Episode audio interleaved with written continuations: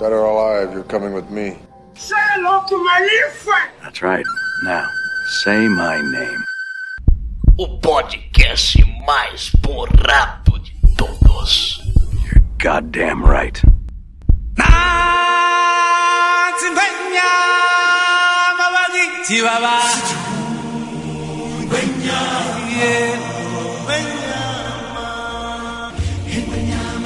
Eu sou o Daniel e nas animações é onde os sonhos ganham asas. Aqui é o Douglas do Laranja Radioativa e qualquer um pode cozinhar. Eu sou o Bruno e a próxima sequência de Procurando Nemo vai ter estrelado Silas Malafaia em Procurando Rola. Era. Puta que pariu! Caralho! Quem tá falando é o Eric. Hakuna Matata. Eu sou o Raul do Laranja Radioativa e hoje vai ser o festival do subconsciente das paradas de piroca, vai ser foda. Vai ser tenso. Gente, cara, o que que houve com essas frases de hoje, cara? Tipo assim, totalmente... O Bruno fudeu tudo, cara. Fudeu. Muito bem, meus amigos, sejam bem-vindos ao TarjaCast, o podcast do site tarja nerd ponto com ponto b r. Estamos reunidos aqui hoje para falarmos sobre o tema que muitos podem achar coisa de criança, mas não é: animações no cinema. Debateremos e relembraremos algumas animações e suas famosas lições de morais ao público infantil e as reflexões aos adultos. Eu tô aqui só pelas mensagens subliminares, só, só por isso. Eu tô aqui porque me prometeram um biscoito, como todo bom gordo. Eu tô aqui à procura de um novo emprego. Cara, sinto, o Daniel paga muito bem. Cara, olha só. Paga o quê muito bem, né? Tô pagando quatro balajuquinhas, antigamente pagava duas, dobrei o salário, cara. Tá mal, cara. Bruno tá esbanjando. Tutti, duas tutti-frutti e duas de menta, por favor. Não, cara, é só amarelinha mesmo. É só... só.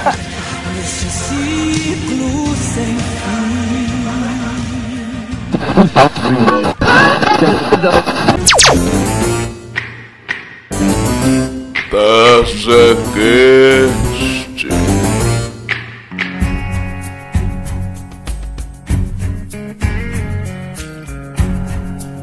Queria convidar você, ouvinte, que ainda não conhece as redes sociais do Tarja Nerd, a curtir a nossa página no Facebook Tarja Nerd e também a nos seguir no Twitter, no arroba Tarja Nerd.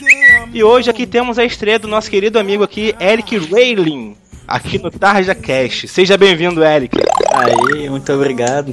É uma honra estar participando com vocês aqui. Tá desenferrujando, né? Tem um tempo que eu já não participo de um cast e se eu passo nesse processo seletivo aí, possa receber minhas barulhas juquinhas. Hein, Eric, fala aí da, da sua página do Guia Cash. É, pra quem não conhece o Guia Cash, ele é uma página lá no Facebook, é só procurar pelo Guia Cash. Como a gente sempre gosta de cash, a gente sempre foi apaixonado com podcast, a gente criou isso aí pra tá divulgando. Então quem tiver um cache aí, ouvir algum cache legal, pode estar colocando lá no, no, na página, é uma página pública.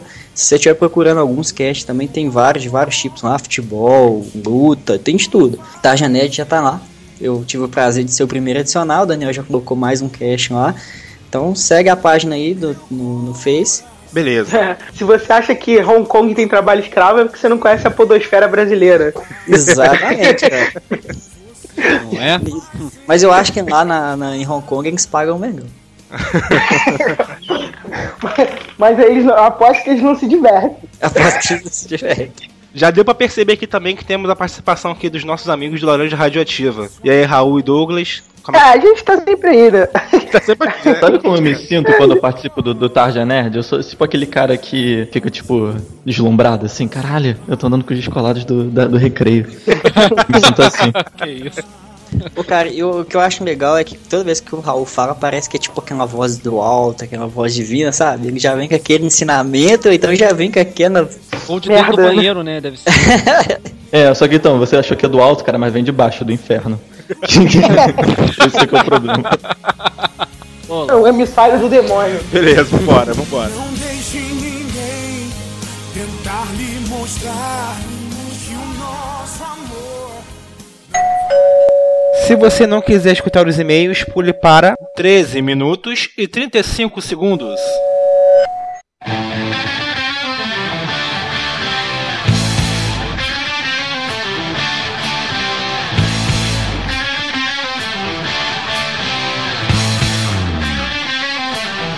E aí galera, estamos aqui para mais uma leitura de e-mails e comentários do TarjaCast. Agora dessa vez sobre Game of Thrones, né? Nosso TarjaCast vinte e três. Pois é, eu não participei desse cast sobre o Game of Thrones porque eu estou completamente desatualizado de séries. O Daniel é que está inteirado, o pessoal aí participou. Pelo visto foi um cast que, que deu bastante o que falar, né? A gente... Sim, cara, inclusive foi um dos mais baixados nossos, cara. Em praticamente uma semana, eu acho que foi um dos mais baixados, assim, cara. Pra tu ver como o Game of Thrones tem um poder aí, né? Dentro da nossa mídia aí. Não, o TarjaCast tem um poder. Que isso, hein? Porra! Então, Bruno, antes de mais nada, informe para os nossos ouvintes por onde eles podem se comunicar com a gente. Bom, você pode mandar sua mensagem lá pra gente por meio do e-mail tarjacast arroba site tarjanerd ponto com ponto br. Ou você vai lá mesmo no site da gente, tem um formuláriozinho lá, é só você preencher com a sua mensagem, o seu elogio, a sua crítica, a sua ameaça de morte, a sua vontade de querer participar com a gente, etcétera. Que é, a gente vai dar, a gente vai dar uma lida aqui. É, também gostaríamos aqui de informar aos nossos ouvintes que agora o Tarja Magazine, né? O nosso podcast de notícias aqui do site Tarja Nerd, agora que antigamente era semanal, a gente não estava conseguindo aos trancos e barrancos Putz, lançar, né, cara? Mas aí resolvemos fazer quinzenal, até para poder se ajustar melhor as nossas vidas, né? É, esse negócio da gente ser podcaster, viu? É essa vida dupla que a gente leva. É, compa- é, fazer com que os horários batam, assim, é meio complicado. É mais ou menos assim o que os super-heróis sentem, né, cara? Uma hora eles pois terem é. que dar conta da vida civil, outra hora eles têm que combater o crime. Porra, deve ser uma vida de merda essa. Caraca, eu me sinto muito assim, cara. Eu passo o dia todo trabalhando no trabalho lá, normal. Aí chego em casa de noite, né, pô, troco de roupa e começa aqui, né, gravação, edição e simbora, né, vambora que a gente faz porque quer também, né. É isso aí. Beleza, então, Bruno. Nós não tivemos nenhum e-mail, mas tivemos uma mensagem aqui do Fábio Ricardo dizendo que gostou muito aqui do TarjaCast, que adorou o debate sobre Game of Thrones e que curtiu e vai continuar assistindo a gente aqui, entendeu? Eu queria mandar meu abraço também pro Fábio Ricardo. Mas então, Bruno, temos aí uma outra mensagem que queremos ler, né, cara? É, temos aí um comentário do Marcos, né, que ele deixou um comentário aí sobre o Piada Mortal. O nosso TarjaCast vinte e um, risadas e filosofias de piada mortal, né? Que tá dando o que falar, né, Bruno? Pois é, né? Isso aí. Vou deixar o link aí no post, aí, se você ainda não escutou, pra poder escutar aí o Piada Mortal que nós fizemos. Então, a mensagem do Marcos, né, que ele deixou a mensagem pra gente, foi a seguinte, abre aspas. Olá, pessoal. Venho aqui fazer meu primeiro comentário, de muitos inclusive, sobre o trabalho de vocês. Descobri o Tarja por indicação do Fábio, do podcast e Comadrecast também. Achei esse episódio interessantíssimo, pois, assim como vocês, gosto de buscar esse lado mais reflexivo e artístico dos quadrinhos. Lado esse que pode ser encontrado até mesmo em histórias mainstream, como Guerra Civil também, o qual também já abordei no meu podcast. A gente vai deixar um link aí pra você depois. Sem sombra de dúvidas, essa questão que esta obra dos quadrinhos aborda gera essa discussão entre os limites da sanidade. O mesmo pode ser dito das interpretações acerca do final, da piada do Coringa sobre os dois loucos escapando do hospício, entre outras coisas. Há dois pontos sobre isso que eu gostaria de ressaltar. Um deles é a questão do dia ruim e como isso ressignifica as pessoas que passam por isso. No cast, percebi que vocês apontaram como t- sendo três personagens que tiveram seus dias ruins, e a partir daí seguiram adiante com essa marca em suas personalidades. No caso da Bárbara Gordon, acredito que vale a citação nesse bolo, pois apesar de todo o trauma sofrido, ela ainda se manteve em sua sanidade pelo que entendo, e também superou ao seu modo o que aconteceu com ela. É mesmo, né? A gente chegou a comentar, a pincelar sobre a ressignificação que a Bárbara Gordon causou na vida dela, uhum. que foi de se transformar na Oráculo, né? No Oráculo, isso. Mas só que a gente não realmente não frisou com muita veemência, a gente só pincelou uhum. realmente. Ah, o Marcos continua aqui a mensagem dele, né? Pena que a D C com seus reboots vive tentando apagar isso, é o que acho. Não sou grande fã dos quadrinhos dessa editora, prefiro a Marvel. Aí, Marvete. Marvete. Marvete, é, o Alexandre tem aí um amigo aí. Tô retribuindo a zoeira que ele fez comigo do jogador número um do, do, do podcast do Game of Thrones. Cara, eu acredito que você tem que pegar mais pesado do que isso, cara. pra, pra igualar. Porra, é, realmente, tô, tô muito nobre ainda. É. Mas enfim, não sou grande fã dos quadrinhos dessa editora, prefiro Marvel, mas percebo isso nessas reformulações. O outro ponto é em relação a Flashpoint. Acredito que o trauma de perder o próprio filho foi mais enfático da Martha Wayne justamente por toda a relação que existe entre a gestação e a maternidade. Ok, posso estar viajando muito, mas acredito que não. É o seguinte, né, cara, a gente no, no cast, a gente meio que igualou, né, a ressignificação da Martha Wayne com o Thomas Wayne, né, que no caso desse do Flashpoint Universe, é, foi o Bruce Wayne que morreu, né, e tendo causado um choque com seus pais, e cada um ressignificou para um extremo. O Thomas Wayne virou o Batman daquele universo, e a Martha Wayne virou o Coringa, né. Uhum. E a gente meio que não colocou uma, uma qualidade, se um ressignificou pro mal ou pro bem. Apenas tiveram ressignificações a esmo, né? É, quando você passa por uma experiência de ressignificação, você tá meio que assim, em, em terra plana, né? É, você meio que começa do zero, então você não, não, não, fa, não faz juízo de valor, né? Bom ou mal. Não existe moralidade quando você passa por uma parada desse, desse naipe, né? É, você simplesmente age no mundo. Se você vai causar prejuízo ou benefício para alguém, não importa para você. Essa que é a questão, né? É, você acha que a gestação e a maternidade foi, foram coisas agravantes para Martha Wayne?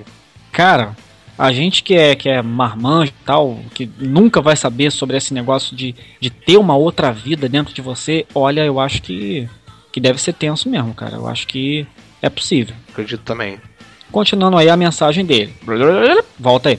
Vale ressaltar que Piada Mortal, assim como já citado Watchmen, faz parte de uma lista de produções marcantes dos anos oitenta e noventa que levaram os quadrinhos para outro patamar, mostrando que os mesmos podem ser encarados como algo além de uma arte comercial ou produto de comunicação de massa.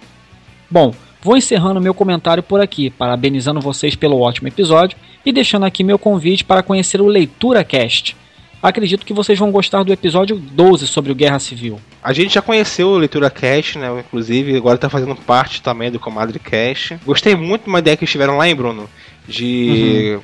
apresentar novos autores pro grande público, né? O podcast dele, que eu curti bastante essa ideia. Acaba que a gente se fecha muito e são tanta uhum. coisa que a gente não consegue nem ler tudo, que às vezes a gente não consegue olhar pro lado e descobrir um autor aqui perto da gente, né? Uma boa qualidade. Eu achei legal essa iniciativa deles de estar tá expondo esses nomes novos aí pra gente. É, né? A podosfera mostra aí o submundo da produção é, artística, né? Você vê desenhos, você vê músicas, você, você vê aí livros, né? Como é o caso do Leitura Cast.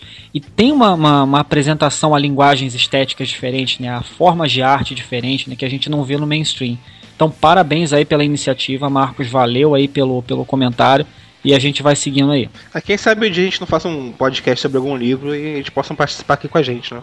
Com certeza. Valeu, Marcos, um abraço. Só relembrando aqui, só reforçando, se você quiser falar aqui com a gente, é só mandar um e-mail com algum comentário, sugestão, feedback ou crítica para tarja cast arroba site tarja nerd ponto com ponto b r ou ir lá no site, clicar no link Fale com a gente e preencher o formulário e falar com a gente que você terá sua mensagem lida aqui.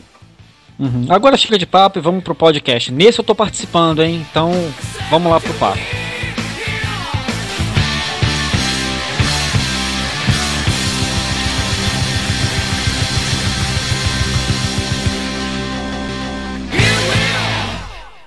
Abram caminho no seu bazar, você já vai ver o grande... Beleza, gente, em pleno ano de dois mil e dezesseis, ainda existem espectadores com preconceito contra animações, né? Dizendo que são histórias infantis, sem interesse para os adultos. E por aí vai. Eles mal sabem que as melhores animações divertem não só os pequenos, quanto também trazem reflexões importantes para o público de todas as idades, né? A Disney, a Pixar, entre outras, são exemplos de empresas especialistas, né, em trazer temas importantes às crianças, né? Tanto os temas um pouco mais duros, como o luto, afinal a maioria dos protagonistas são órfãos e tudo mais, né? Tanto também como a defesa de ecologia, superação pessoal. Existem temas muito distintos abordados por histórias infantis, e aí que entra o nosso entre aspas, né? Porque nem todos os temas são realmente infantis que eles trabalham ali, né? Mas a animação, desde seu surgimento, sempre quis se comunicar com o público infantil? Sim! Eu acho que no início totalmente, mas agora eles deram uma repensada nisso. Não, é engraçado, é engraçado. Agora eu falei sim, mas parando pra pensar, a gente tem que levar em conta que o cinema, na sua origem, era aquela coisa de que passava, você ia no cinema assistir várias coisas. Você ia no cinema assistir jornal, você ia no cinema assistir animação, é, depois você via um filme, tinha muito seriado que se passava em cinema. Então era uma coisa meio que pra geral, assim, pra todo mundo ver ao mesmo tempo. Então o cara que o pai que assistiu jornal sobre, sei lá, notícias da Segunda Guerra Mundial, também levava o filho pra assistir aqueles desenhos preto e branco do Mickey, sabe? Então, tipo, eu acho que é uma parada meio mista, assim. Eu acho que ela tem uma origem meio mista. Vale pensar também que o conceito de ser voltado pro infantil, isso muda muito, né? Porque se você pegar as animações da Betty Boop e botar pra uma criança ver hoje em dia, por exemplo, não é uma parada muito infantil, né, cara? E também mas, não tem... tudo que foi feito pra, pras crianças dos anos cinquenta até, sei lá, é. os anos oitenta não era pra criança, né, cara? O próprio conceito de criança vai mudando. É, exatamente. A visão que a gente tem de criança, ela vai mudando, e o que pode passar para esse público e o que não pode passar muda junto, né? Eu, eu acho que vai adaptando com o tempo, né, cara? Até os temas, as animações, as histórias, eu acho que vai adaptando com, com, com o passar do tempo e o que estiver acontecendo na época. É, até porque, né, cara, tem, tem aquela coisa de que a informação não era uma coisa tão, tão acessível assim quanto a gente tem hoje, né? Você tinha lugares, assim, espaços físicos, né, bem restritos pra você assistir um filme, pra você ver uma propaganda, pra você ver um jornal, como o Raul falou. Mas eu, eu acho que, assim, as animações padecem um bocado, né, da, do, do mesmo mal que as fábulas padeceram há, um, há uns séculos atrás, né? O fato é que é o seguinte, as fábulas é, são uma, uma narrativa alegórica, né, envolvendo animais e tudo, para passar uma mensagem, né, para para passar uma moral. Falava-se antigamente que as fábulas eram aquela coisa para criança, né, para explicar o funcionamento do mundo, explicar o comportamento humano, dizer o que, que ela deve fazer, mas os adultos também fazem uso da, da, da fábula, né? Por exemplo, uma fábula aí para ilustrar, né? É, tinha lá um pássaro que estava voando num lugar gelado pra caralho, e aí ele sentiu uma fadiga muito grande, e aí, pumba, caiu no, no chão, né? Quase morrendo. Passou uma vaca do lado desse, desse pássaro, sentiu pena dele e deu uma cagada nele. Deu um bostão em cima dele. Aí, eu é... sinto pena, eu vou cagar na sua cara. É, por quê? Porque o, a, a bosta é quentinha e aí iria aquecer ele do frio. Ah, que beleza. É. Obrigado, cara. Depois passou uma raposa perto daquele, perto daquele mesmo pássaro cagado, tirou o pássaro da merda, limpou ele rapidinho e foi e devorou o pássaro. E aí qual é a mensagem que fica, né? Nem sempre aquele que te mete na merda é seu inimigo, e nem sempre aquele que te tira da merda é seu amigo.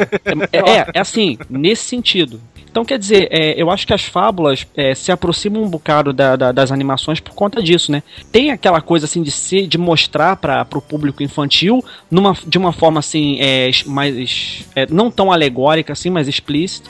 E tem uma mensagem de fundo, né? Então, dá para se fazer o uso do, da, dos dois públicos, né? Do público infantil e do público adulto. É, e uma coisa legal que, tipo assim, as histórias que a Disney pegou, e como Branca de Neve, entre outras, elas eram contos, mas eram... Dos irmãos Green, né? Dos irmãos Green, cara, só que eram contos muito pesados, cara, e eles foram meio que adaptados pra criança, mas pra, também com essa leva de ser um pouco de adulto, né, mas teve esse detalhe também. Eu vejo muita gente Além... falando sobre eles, só que, é que o pessoal confunde algumas Green, coisas. Os irmãos Green são mais do que um seriado bosta, gente. Não, e também tem outra coisa, tipo, o que, que eles fizeram? É, todos esses contos de que a gente chama de contos de fada. Não, é... não criaram isso. Era um tipo mitologia daquela galera ali, alemã. Então, pra que, que servia um conto de fada na Idade Média e até a Idade Moderna, mais ou menos? Tipo assim, porra, você não controlava muito bem as crianças, né, cara? Porque você tinha que, sei lá, um fazendeiro, você tinha que ir lá colher, essas coisas. Então você não tomava conta dos seus filhos o tempo todo.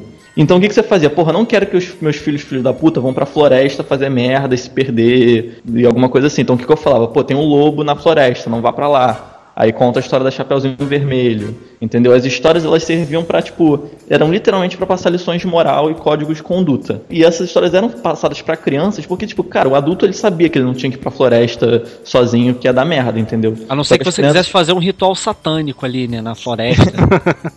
É, porque é comum pra caralho. Idade Média é isso. Ritual satânico, não... espada. E aí o que, que os irmãos Grimm fizeram? Depois que, porra, surgiu a imprensa, surgiu uma elitização das classes sociais, surgiu a burguesia.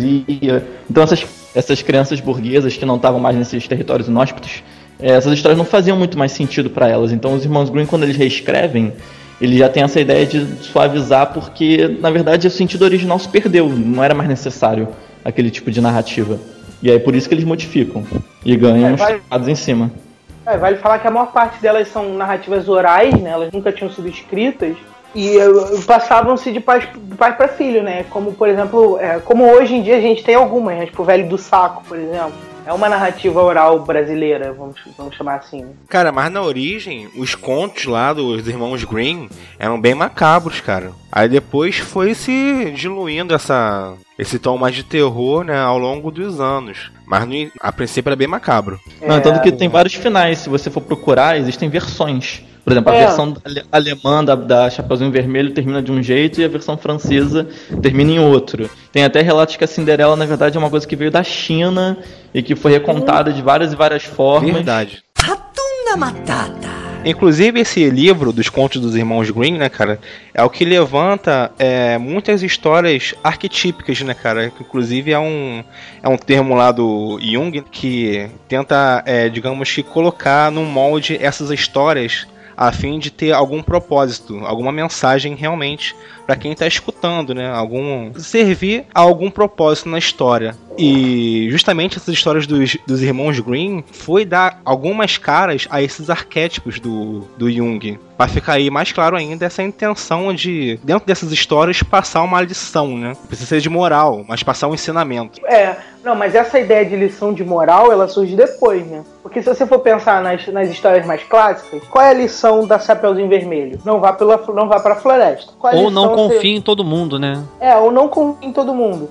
É, mas é mais, é mais prático, é assim, se você passar pela floresta, vai vir um lobo e vai te atacar. É, João e Maria, não confiem em estranhos. Enfim, a, hoje em dia, como a gente já não tem, por exemplo, você não vai muito pra floresta, porque já não tem mais tantas florestas assim, né? Uhum. Então, assim, essas histórias que tinham uma lição prática, essa lição se torna moral, né? Então é, seja uma pessoa do bem... Seja é, obediente... Seja obediente... É, qualquer um pode cozinhar... é, continue a nadar... Continue a nadar, continue superando. Por mais difícil que seja a adversidade, você tem que continuar seguindo. Não fuja, né, das suas responsabilidades. Exatamente. Então, assim, a lição que era uma coisa prática, né? Era saia do bosque, saia da floresta, se torna... Não conte mentira. É, não conte mentiras. É, se torna moral, entendeu? Uhum. Ela, a, ela deixa de ter aquela aplicabilidade prática ali, imediata, né? Não vá na floresta e, deixa, e vira um imperativo moral, né? Uma, uma, uma regra universalmente válida. Né? É.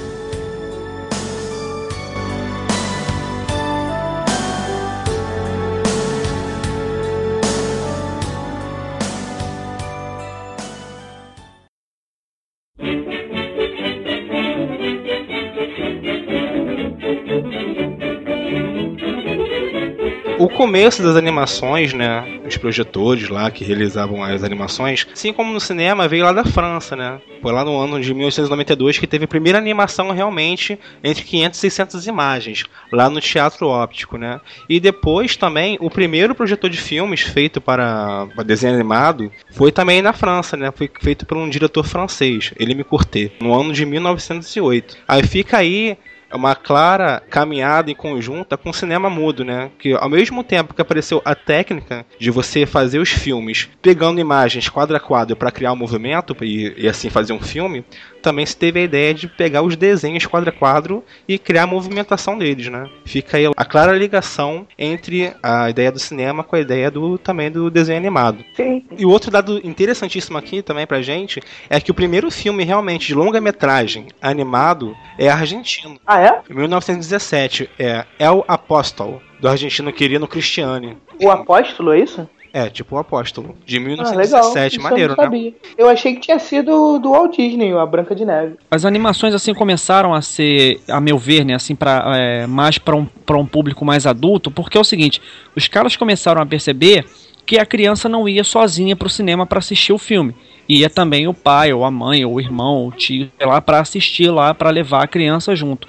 Então, por necessidade mercadológica, né, pensou-se em agradar tanto a criança, com uma história colorida e tudo, com uma mensagem no final, e agradar também ao marmanjo barbudo velho que ia lá acompanhar a criança, né? Então, acho que... Ou mãe é, também, é... tá, cara? As pessoas também têm mãe. É, enfim, mas o, o lance é que é o seguinte, essa coisa de transformar a, a animação para uma coisa mais adulta, assim, teve uma, uma justificativa, assim, mercadológica, a princípio. Sim. Não, é uma inserção simples aqui, tipo, agora parando pra pensar, na verdade faz mais sentido que seja a mãe, porque muito provavelmente, pegando a história americana, esses pais aí que, teoricamente, estariam levando os filhos pro cinema e tal, já, na verdade não, porque eles estão mortos na Segunda Guerra Mundial, né? E é também tem outra coisa, eles a gente acha... né, também. É, sim, tem levado em conta a sociedade da época, e também tem outra coisa, a gente acha que esse público não se interessaria por esse tipo de história, porque é muito simplista, muito infantil, mas, cara, a gente também não está levando em conta que o público dessa época muito provavelmente não era assim, não tinha uma escolaridade muito alta, não lia muito, não ia muito no cinema. Então, assim, ir no cinema era tipo um evento. Então, tipo, esses caras, quando eles viam essas histórias, mesmo que fossem histórias mais voltadas para o público infantil, eles, eles também tinham um certo apelo, porque era um evento. Então, não importa o que passasse. Mas o que eu vejo é que, assim, se hoje, hoje em dia a gente tem um leque muito maior, até uma setorização das animações, né? Tem animações que são voltadas exclusivamente para o público adulto, como, sei lá, Animatrix, por exemplo, alguns animes, é, até animações ocidentais, Adult Swim, muita coisa assim. É, tem muita animação voltada para o público infantil também, e tem as animações que são voltadas para os dois. Só que, assim, eu acho Não, que... e tem, tem coisas bizarras, tipo os Minions, que, caraca, os adultos surtaram nos Minions. As tiazinhas, é. caralho, Minions virou um negócio, cara, virou uma praga. Mas eu quero ver como é que os historiadores do futuro vão explicar o evento dos Minions. Cara, o Minions afetou tanto quando saiu o filme lá na empresa, que eu, a publicidade da empresa começou a usar os Minions. Você não tem noção de como é que foi isso, né? Foi tempo. Ratunda Matata. E assim, e com o advento da animação, né, dessa criação, se abriu uma porta para a imaginação, né? Agora a concretização em imagem das mais inimagináveis histórias estava à distância de apenas um lápis e um bom desenhista. Coisas como voar e fantasiar estavam bem mais palpáveis do que anteriormente, né? Que você pensando, não tinha como transpor isso em imagem, em foto, né? Só no desenho realmente, numa, numa pintura. E na primeira animação sonorizada, vimos a fantasia ganhar asas mais longas, né? Como o animal falante. Por exemplo, como a gente falou aqui, a gente dá asas à imaginação. E justamente, uma das mais marcantes dessas imaginações é você criar um animal falante, né? Que antigamente só víamos no circo. Não, nós não víamos, né? Tinha uma parada lá. Animal falante, é. tu via... Era Cuidado! Foda. Eles não mais tem uma... papagaio, correm, maluco. É mais uma aproximação com as fábulas, né? No caso, é. como a gente estava falando antes. Você finalmente pode ver um, um animal falante, você não precisa estar tá bêbado pra fazer isso. Você pode ver sóbrio. Aí tivemos aí o Mickey Mouse, o Gato Félix, né? Entre outros aí. E aqui também se criou o elo com o público infantil, né? Daquela época, lá, criando é, o Walt Disney, né? Entre outros. A clara intenção de ter as crianças como público-alvo de suas produções. Mas sempre o foco de qualquer tipo de, de produção, assim, né, é o entretenimento, é entreter. E como qualquer forma de entretenimento, a animação também passava a sua mensagem. E desde há muito uhum. tempo. É, você falou de, de, dessa coisa da fantasia. Vale falar também que você teve um ensaio do filme Fantástico, né, com Jorge Méliès antes da guerra. O problema é que o, o, depois da guerra se perdeu isso, né, e você tem uma leva muito forte de filmes mais realistas, né, mais sérios, mais voltados para o público adulto. E aí a animação pega esse gap aí que sobrou de pessoas que não podiam, que simplesmente não queriam alguma coisa mais fantástica. Uhum. Coisa legal também é que isso abriu a imaginação demais da, da criançada. As animações eles proporcionaram a infância naquela época e até hoje até uma imaginação mais fértil. Eu acho que saiu daqueles medos que a galera tinha de, de guerra e tudo, e começou a trazer um mundo mais de fantasia no, no meio das, das, das crianças. Eu acho que, que isso foi um ponto muito positivo, apesar que tem muita gente que polemiza demais esses assuntos, né? Fala que tem coisa aí que, que, que é mais voltado pro demônio, essas coisas, mas eu acho que isso aí trouxe bastante ganho para abrir a imaginação. E lembrando daquilo que o Raul falou, né, que assim... É, essas primeiras sessões de cinema, né, é, é, eram para pessoas assim de escolaridade baixa e tal. Pô, você bem ou mal estava apresentando ali linguagens estéticas diferentes para as pessoas, né? Você estava apresentando trilha sonora, você estava apresentando músicas, você estava apresentando é, desenho, você estava apresentando filmagem, você estava apresentando assim, é, é, você estava abrindo portas ali para eles conhecerem é, manifestações artísticas, né? Então super, super válido, com certeza. Não, e tanto que o cinema, de modo geral, ele até ele se consolidar bem, ele demorou pra ser aceito como arte, né, cara? Era, era uma coisa meio de ralé, assim, tipo... É, o que era ainda... Ainda tinha, tinha muito essa ideia da alta cultura, do teatro, da ópera, do, do concerto, dos museus, sabe? Coisa assim... E até hoje ainda uma parada meio vulgar. Até hoje. É o que acontece não, hoje com os videogames, por exemplo, né? Sim. Cara. É, é que teve recentemente no Mo, no Mo, no MOBA, né? Eu não sei como é que se diz, o sigla, que é o Moma. Museu de Arte. MoMA. MoMA, isso, MoMA. E teve Moma. recentemente. MOBA não, MOBA, MOBA é LOL, cara, é outra fase. Seja agora no, Mo, no, no, no MoMA, uma exposição sobre, sobre os vídeos com videogames antigos, né? Os videogames mais Pac-Man, Mario, essas coisas. E teve todo um debate sobre se videogame era uma, era uma expressão artística ou não, né? Uhum. E... Ah, com certeza era, cara. Isso aí, né? É. É igual é. essas pessoas que hoje em dia veem o cinema também como uma forma de... Bem alternativa da expressão da arte, assim, né, cara? No começo, lá no cinema, também tinha muita gente que não aceitava o cinema como arte. A arte era é, você assistir é. um espetáculo de ópera...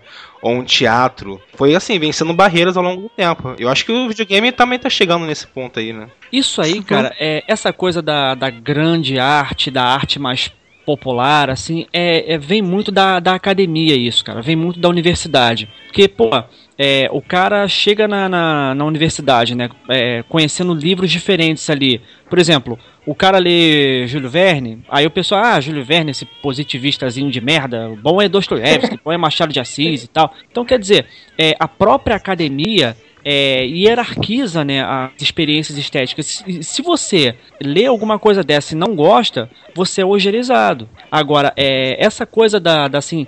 É, de que existem determinadas obras que são esteticamente mais válidas que outras, come- é, eu acho que reforçou muito com a ideia da indústria cultural, do Adorno, né? Não sei se vocês conhecem aqui, pessoal de história, não sei se vocês já ouviram falar, né? Bruno, você tá gagá, você tá perguntando se a gente conhece, a gente conversou sobre isso outro dia, cara. Você tá... Não, é, eu lembro... Tá gagá, foi só pra desmerecer vocês mesmo.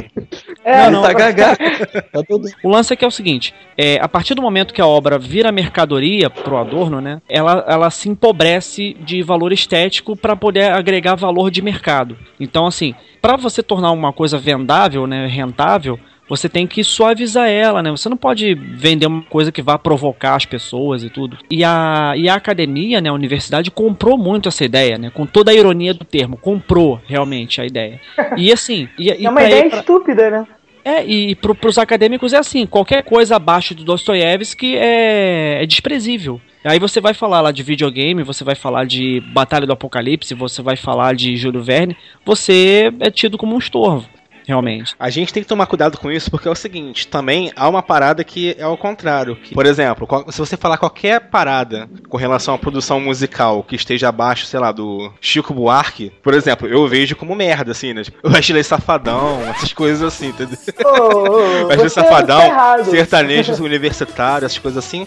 Mas também é pra gente abrir os olhos com essas novas criações também musicais, né, cara? Às vezes a gente se pega muito aberto pra olhar pra essas novidades de um lado e a gente esquece de olhar pro outro, né? Por exemplo, eu não gosto muito, mas a gente tem que ver isso também dessa forma, né? Eu falei dos livros, mas é, é, isso se estende para todas as manifestações artísticas, tá, cara? Música, cinema... Então, etcétera. É que a gente tem um preconceito sinistro com essas músicas, entendeu? É que a gente também tem uma dificuldade muito grande de separar aquilo que a gente gosta, aquilo que a gente julga como bom ou como ruim, entendeu? Vou dar dois exemplos aqui, por exemplo. É, sei lá, Raça Negra.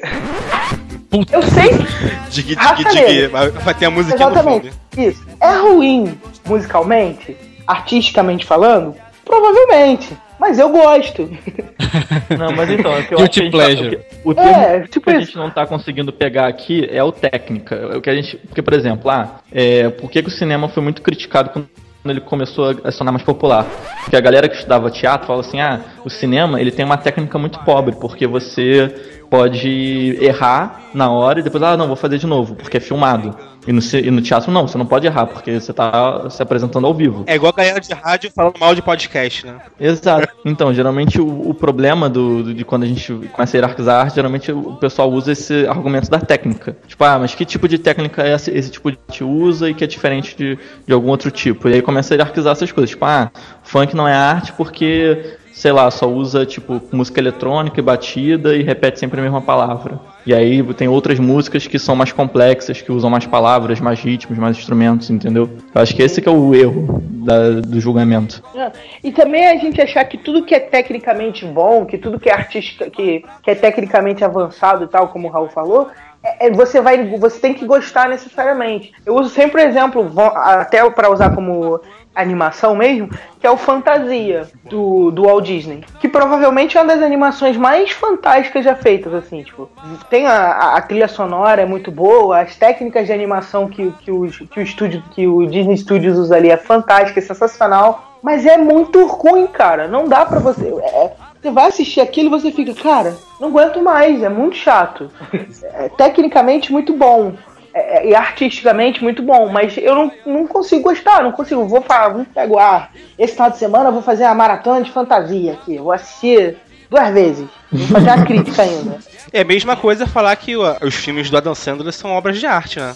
É. Não deixa de é, ser, né? Porque tá filmando, tá interpretando, né? Estão usando ali, utilizando das técnicas de produção do cinema, mas, né? Não deixa de ser uma obra de arte como qualquer outra, outro filme também seja, né?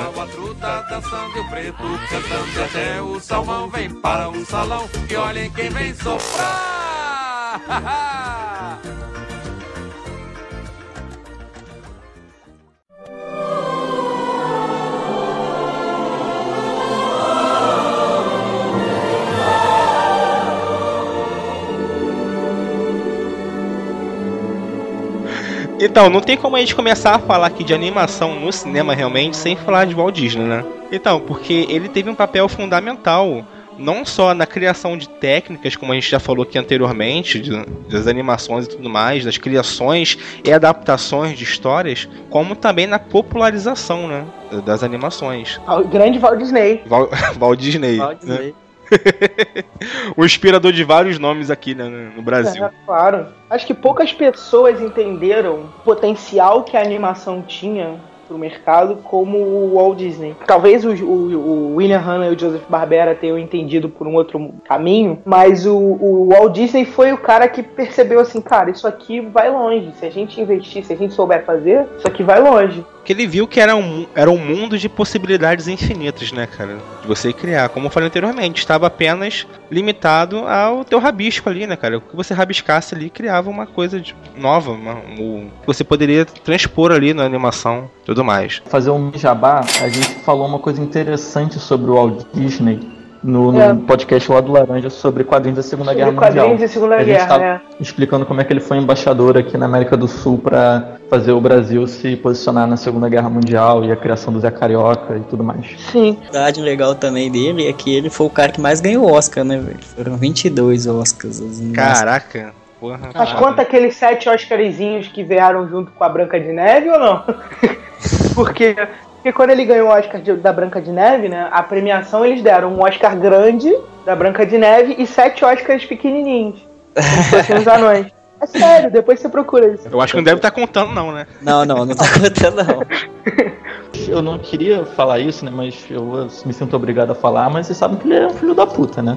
Por quê? É um, sen- um senhor filho da puta. Por quê? Porque ele, porra, porque teve greve de desenhista na, na fábrica dele, porque ele pagava mal pra caralho.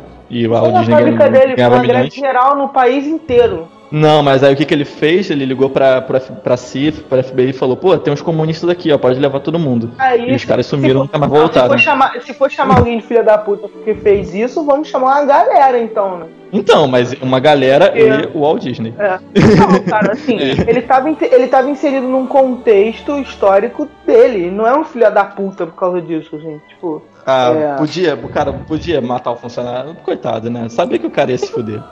Por que você fez isso? Sem contar que todos os bonequinhos, action figure, etcétera, são geralmente da China, né? Feitos de trabalho escravo, né? Ah, isso é mais hoje em dia também, né? Aí, aí hoje em dia, realmente, tá todo mundo, né? E através das criações dele, né, daqueles desenhos que ele foi adaptando, né, desses contos, principalmente dos irmãos Green, né, transformando num, numa fantasia mais palatável à criançada, Mas como nós falamos aqui anteriormente, né, cara? Sempre cheio de mensagens, né? As animações dele. Eu acho que todos, todos nós aqui tivemos os primeiros contatos com as animações com aqueles mais clássicos, né? Por exemplo, Branca de Neve, a Cinderela, a Espada era a Lei... Dumbo, Fantasia... Pra, pra mim... Tu pra gosta mim... de fantasia, né, cara? Tu gosta... Cara, eu, tu eu, eu adoro odiar fantasia.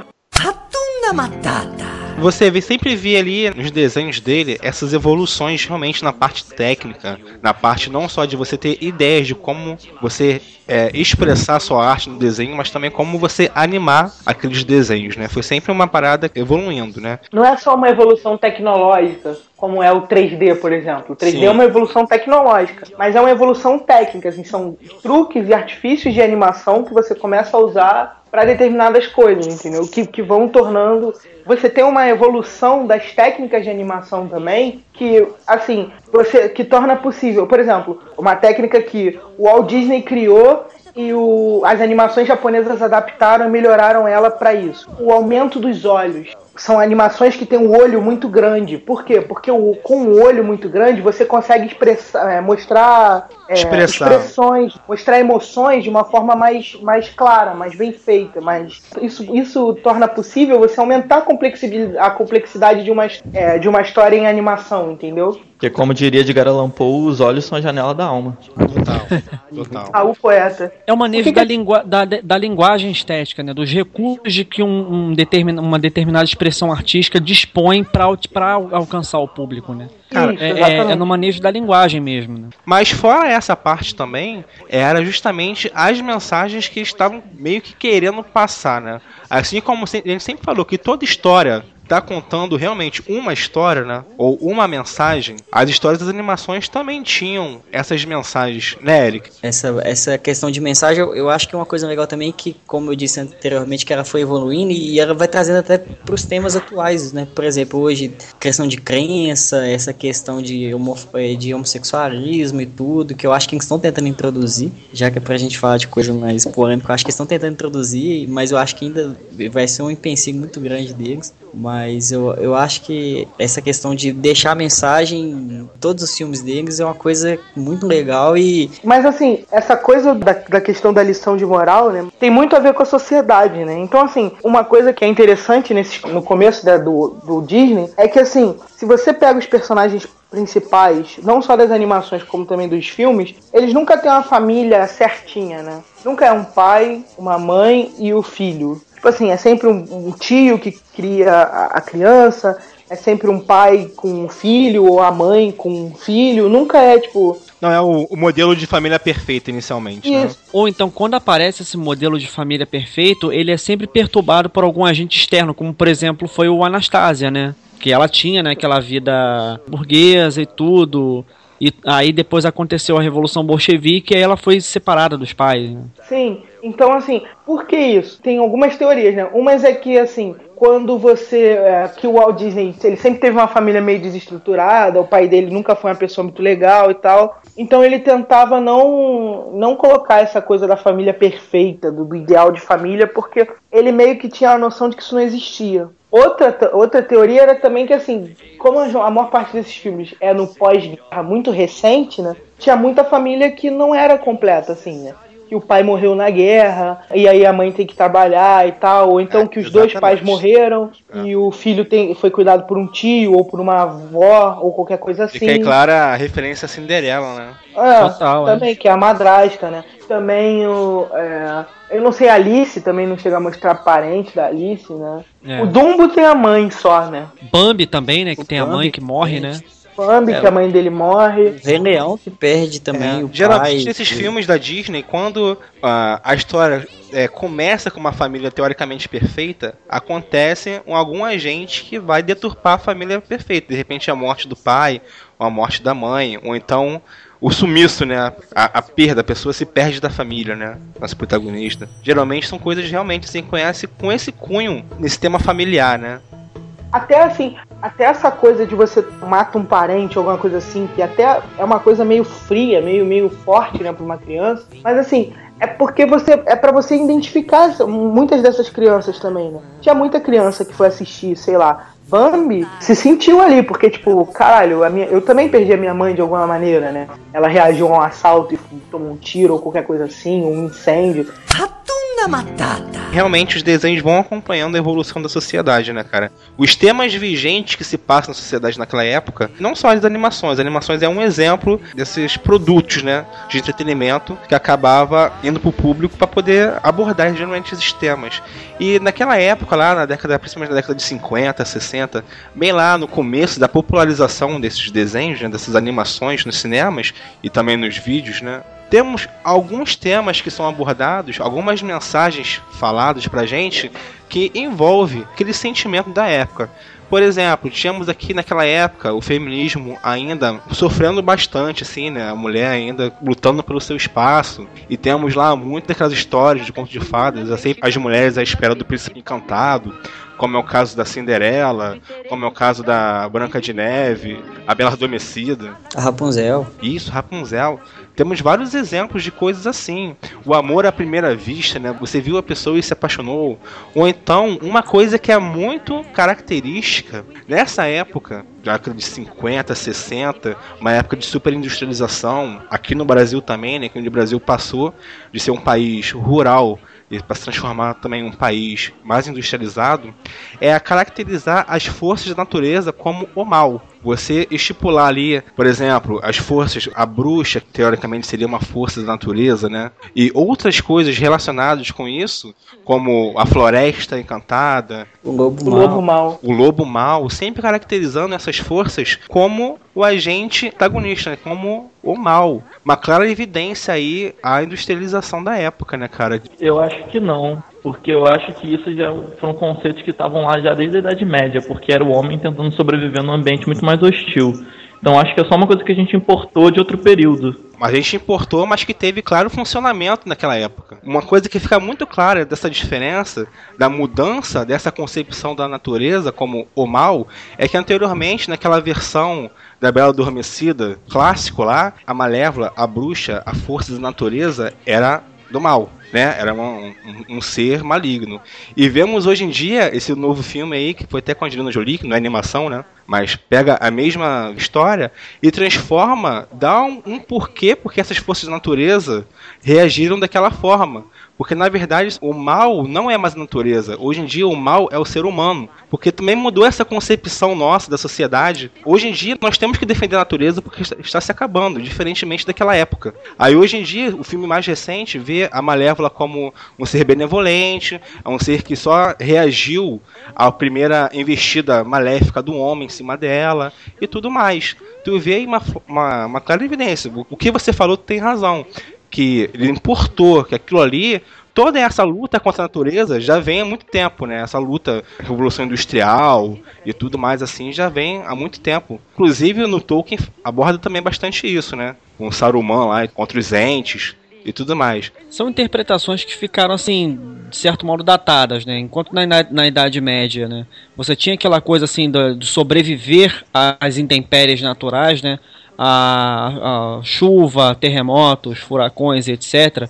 E aí você tinha que se valer de, de, de, de mecanismo, né, de dispositivos para poder enfrentar isso. E aí essa que é, essa que é a verdadeira ideia da, da técnica, né, da tecné grega, né, que a gente fala, é o seguinte: o homem dispor da racionalidade e de ferramentas para poder vencer, dobrar as forças da natureza. Então, por exemplo, É, quando o Prometeu rouba lá o fogo de Zeus, né? Você pegando um elemento da natureza e dominando ele por meio daquela, daquela clavezinha, daquela clavazinha, né? Que você sustenta o fogo, daquela tocha, né?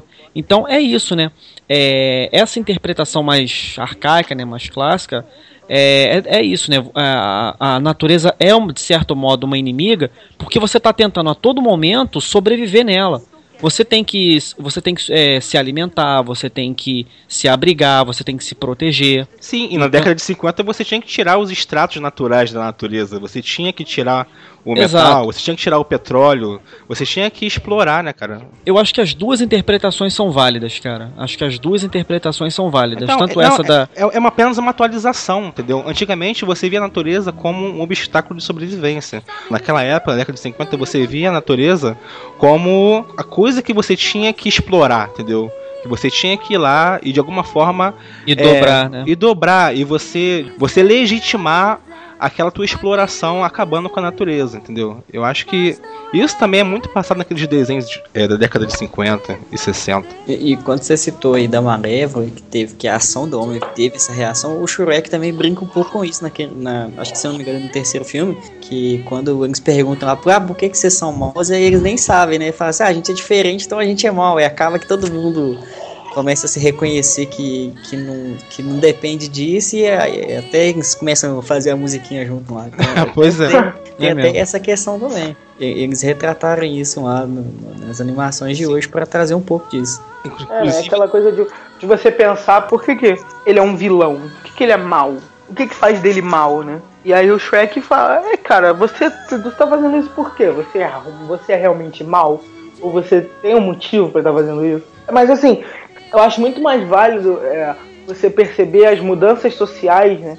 É, como que é, os designs das animações vão se modificando com as percepções sociais, né? Do que em si com a questão do, do pensamento em si. É, você tem uma sociedade cada vez mais representativa, que, que, que exige, exige uma representatividade cada vez maior. Então agora você tem é, uma história de, de princesas, como é a Frozen, onde não é uma história de amor, onde ela não encontra um príncipe e se apaixona, é uma história de amizade, né? As irmãs. Você tem a primeira princesa negra numa história de... de, de, de numa animação, que é o... Princesa e o Sapo? Isso, a Princesa e o Sapo. Esqueci o nome da, da, da menina, da princesa em si. É, uma coisa que eu acho que, que eu acho que tem a maior diferença pra mim, assim, dessas, dessas animações antigas para as de hoje, é que antes tudo tinha que ser perfeito. Eu falo assim, nessas animações Disney... É, Branca de Neve, Pequena Sereia, tudo. Aí você pega, tipo, Pequena Sereia, ela, ela virou uma humana. Bela e a Fera, o Fera virou humana. O Pinóquio virou um humano também. Mocinha e a mocinha sempre ficavam juntos. Então, tipo assim, eu acho que uma coisa legal que, que diferenciava antes era que, tipo assim, você tinha que ter um final feliz e perfeito. E já na, nessas animações de hoje isso mudou um pouco. Como, por exemplo, do Shrek, que a Fiona ela tinha aquela decisão pra tomar de ser o final perfeito, de ser a mocinha com o príncipe, mas acabou que ela escolheu o seu olho. Então acho que tipo, é, eles, a, eles mudaram a ideia pra também mud- adaptar a mensagem pro dia de hoje. Eu vejo o Shrek como uma revolução, assim. O primeiro Shrek é... Totalmente. É um filme revolucionário, assim, tipo, ele pega os, todos os conceitos de, de história infantil que existiam há, sei lá, trezentos anos e ele inverte todos. Assim. A ideia de que a, pessoa, a mulher tem que encontrar um príncipe bonito, é, educado que, e tudo. É, quer ver uma parada que é foda? É tipo assim, uma mulher ficou trancada uma vida inteira dentro de uma torre com um dragão e ela não sabe se defender sozinha, tá ligado? E sim, o Shrek fala, não, essa mina aprendeu a se defender, porque senão ela ia morrer ali, tá ligado?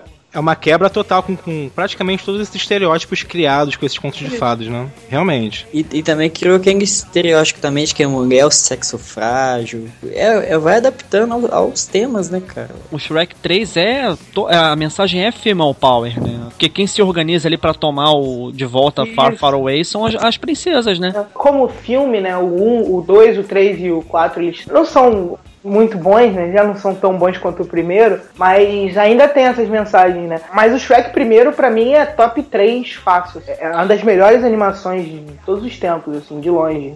Você tem agora, vi boatos, não tenho certeza, mas parece que tem um casal um, um casal de peixinhos lésbicos agora na, no Procurando, procurando, Dory. procurando Dory. É essas mudanças sociais que vão acontecendo e vão empurrando os desenhos também. Você ganha quem entende que essas coisas têm que, elas têm que mudar. Por exemplo, uma das animações que fez mais sucesso da DreamWorks, né, botou a DreamWorks no mapa, é aquela animação do Moisés, que não é necessariamente uma animação gospel, né, apesar de falar do, do, da história de, um, de uma história bíblica, mas ela não é necessariamente religiosa, muito religiosa assim. Príncipe do Egito? Isso, isso. Você tem um personagem bíblico que é negro, né? Que o Moisés nessa animação, ele é moreno, ele é negro. O que não, não é normal. É o que não é, fez, não né? é uma rep... fez o básico. Fez o básico, de verdade. É, exatamente.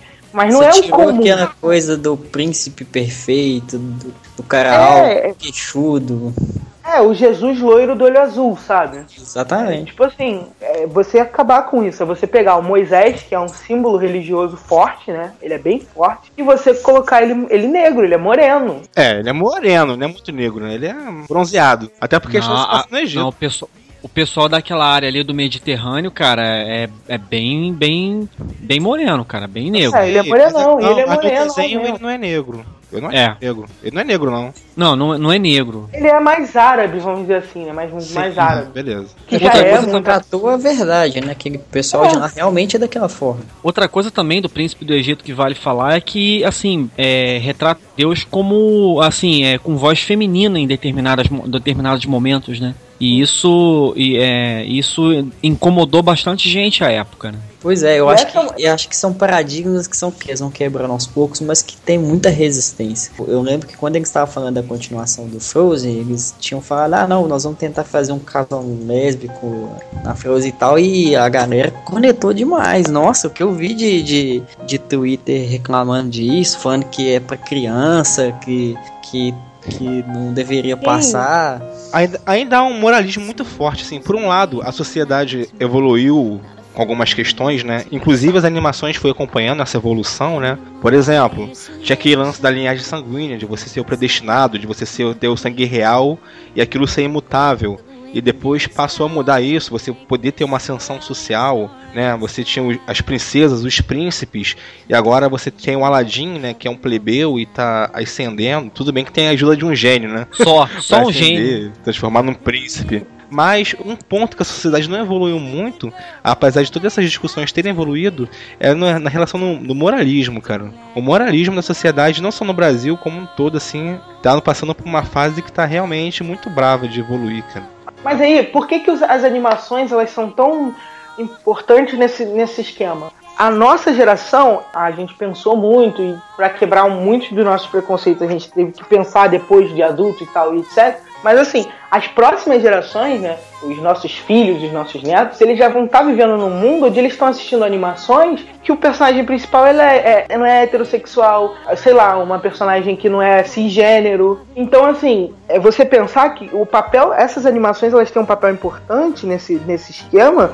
é, né, nessa coisa, porque assim, você mostrar para essa criança desde que ela é pequena de que essas coisas não são é, anormais, não são, são é, reprováveis, não naturais, reprov... isso, exatamente. É, você pode conviver e assim, e até você ter um herói, uma pessoa, um personagem que você admira, homossexual, ou transgênero, ou negro. Então assim, é, é importante essas animações muito pra isso, principalmente pra isso. E é importante que essas mudanças aconteçam, é importante que a Disney bote a mão no fogo e fale, a gente vai botar um casal lésbico no Procurando Dory, porque a gente quer, porque assim, porque a gente precisa mostrar essa representatividade, porque a gente tem um público homossexual importante. E uma coisa que você falou que é verdade, que é a questão moral, que é o que manda muito é a sociedade. Tanto que na, nos quadrinhos, que não é uma coisa que não tem um público muito grande, é, na sociedade é mais um público mais específico, já tem isso já há mais tempo e não teve, não teve uma aceitação ruim, né, cara? Ah, mas é porque você não... Nossa. Teve sim. Eu... O, o quadrinho, ele, como ele justamente tem esse público específico, geralmente é um público masculino, de caras e tal. Putz, essa galera é insuportável. Meu Deus, é o pior tipo de gente. Essa fã de quadrinho. Porque qualquer mudancinha que tem é um, é um choro, é um inferno foda. Então, porra, por exemplo, é... agora no seriado do Flash, vai, acho que vai mudar um pouco o, o foco. E vai ser mais pro irmão da Iris, que é um cara negro, e ele vai ser o, o novo Flash. E aí o nego já tá louco, já tá querendo, tirando a cueca pela cabeça. Pois é, mas eu acho não que... não é mais o, que, o Barry Allen. Mas eu acho que a aceitação acaba vindo mais rápido de acordo com a história. Igual, tô na história do, da Marvel agora já é uma mulher. O, na D C, o Lanterna Verde, ele é homossexual, ele é casado. Eu acho que no início tem aquele choque, mas depois eu acho que a, a, acaba que isso vira só um detalhe. Porque o que, que, que interessa mesmo é a história em si, lá, o trama em cima do... Eu entendo como esse nicho do, do público de quadrinhos, assim, eles são muito mais xiitas com relação a você modificar um personagem já conhecido. Como o Raul tava falando aí, né? Por exemplo, se você criar agora um personagem gay e aderir-lo dentro da Liga da Justiça... eu acho que não teria problema nenhum. Inclusive, você teria uma boa aceitação. Mas se você quiser pegar um personagem que tem todo o seu histórico lá constituído pelos fãs, um personagem hétero, e você transformá-lo em homossexual do nada, eu acho que aí sim que vai ter mais, digamos que essa, esses protestos, essas, fa- essas falácias aí na internet, esses protestos aí, né, com relação a isso. Eu acho que no público dos quadrinhos já diferencia mais por causa disso, que é um público que ele quer aquilo ali, imutável, quer aquele herói lá, aquele ideal, que esteja lá sempre.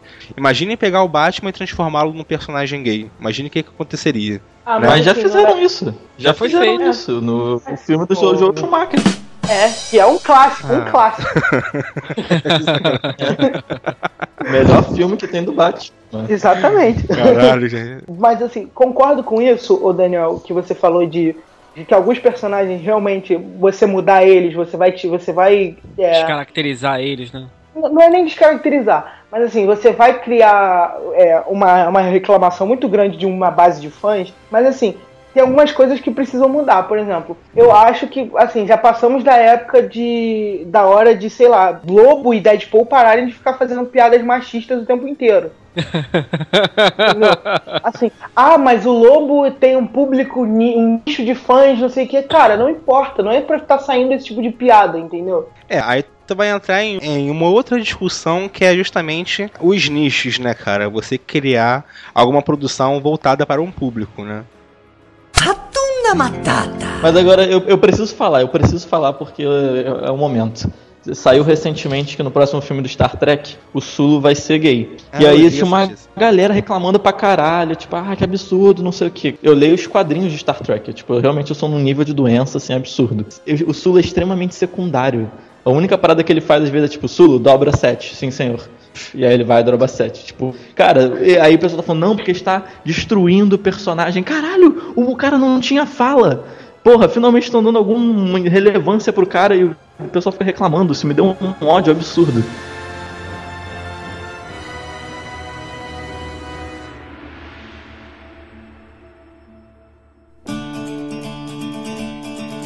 É, as pessoas estão reivindicando que as suas demandas sejam atendidas, né? Então elas estão aparecendo mais.